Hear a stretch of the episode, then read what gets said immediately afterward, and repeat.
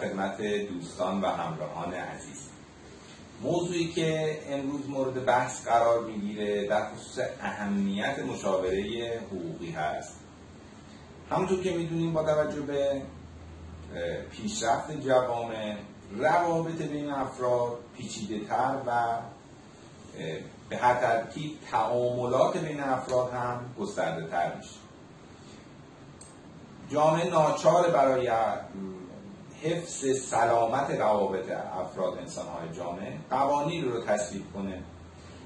به هر ترتیب این قوانین پیشرفته تر و پیشرفته تر میشن و نیاز جامعه به وکلای دادگستری هم بیشتر و بیشتر خواهد شد. چرا که وکلای دادگستری با تخصص و توهر بهرهمندی از قوانین رو برای افراد ساده تر و راحت تر می‌کنند این یه قاعده کلی هست. در تمام جوامع در حال حاضر وکالت و شغل مشاوره حقوقی.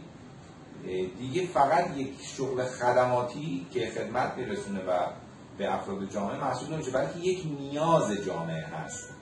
در برخی از جوامع ما حتی وکلایی رو داریم که از طرف دولت موظف میشن خدماتی رو به افراد جامعه بدن.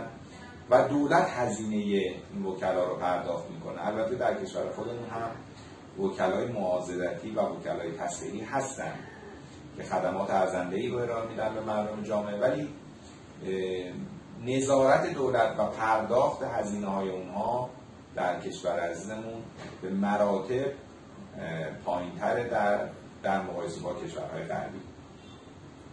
این ضرورت رو احساس می‌کنیم. به هر حال در کشور خودمون هم قوانین دستخوش تغییرات بسیار زیادی شده و اصلاحات بسیار زیادی هم در قوانین شکل گرفته. نیاز این که افراد قبل از انعقاد قرارداد حتما با این مشاور حقوقی و توصیه اکید می‌کنم با وکلای دادگستری که در عمل با مشکلات و موزلات روبرو بودن پیشنهاد میشه برای مشاوره. حتما استفاده بشه. قبل از انعقاد قرارداد به محض اینکه شک کردیم که آیا اختلافی به وجود خواهد آمد یا خیر نیاز هست که به وکلای دادگستری مراجعه بکنیم و کمک بگیریم ازشون. پیشگیری اصولا در تمام موارد بهتر از درمان هست. قطعا شما اگر قرارداد خیلی خوبی رو تنظیم بکنید که روابطتون بین خود طرفین قرارداد روشنی مشخص شده باشه تعهداتشون زمانت اجرای عدم اجرای تعهداتشون.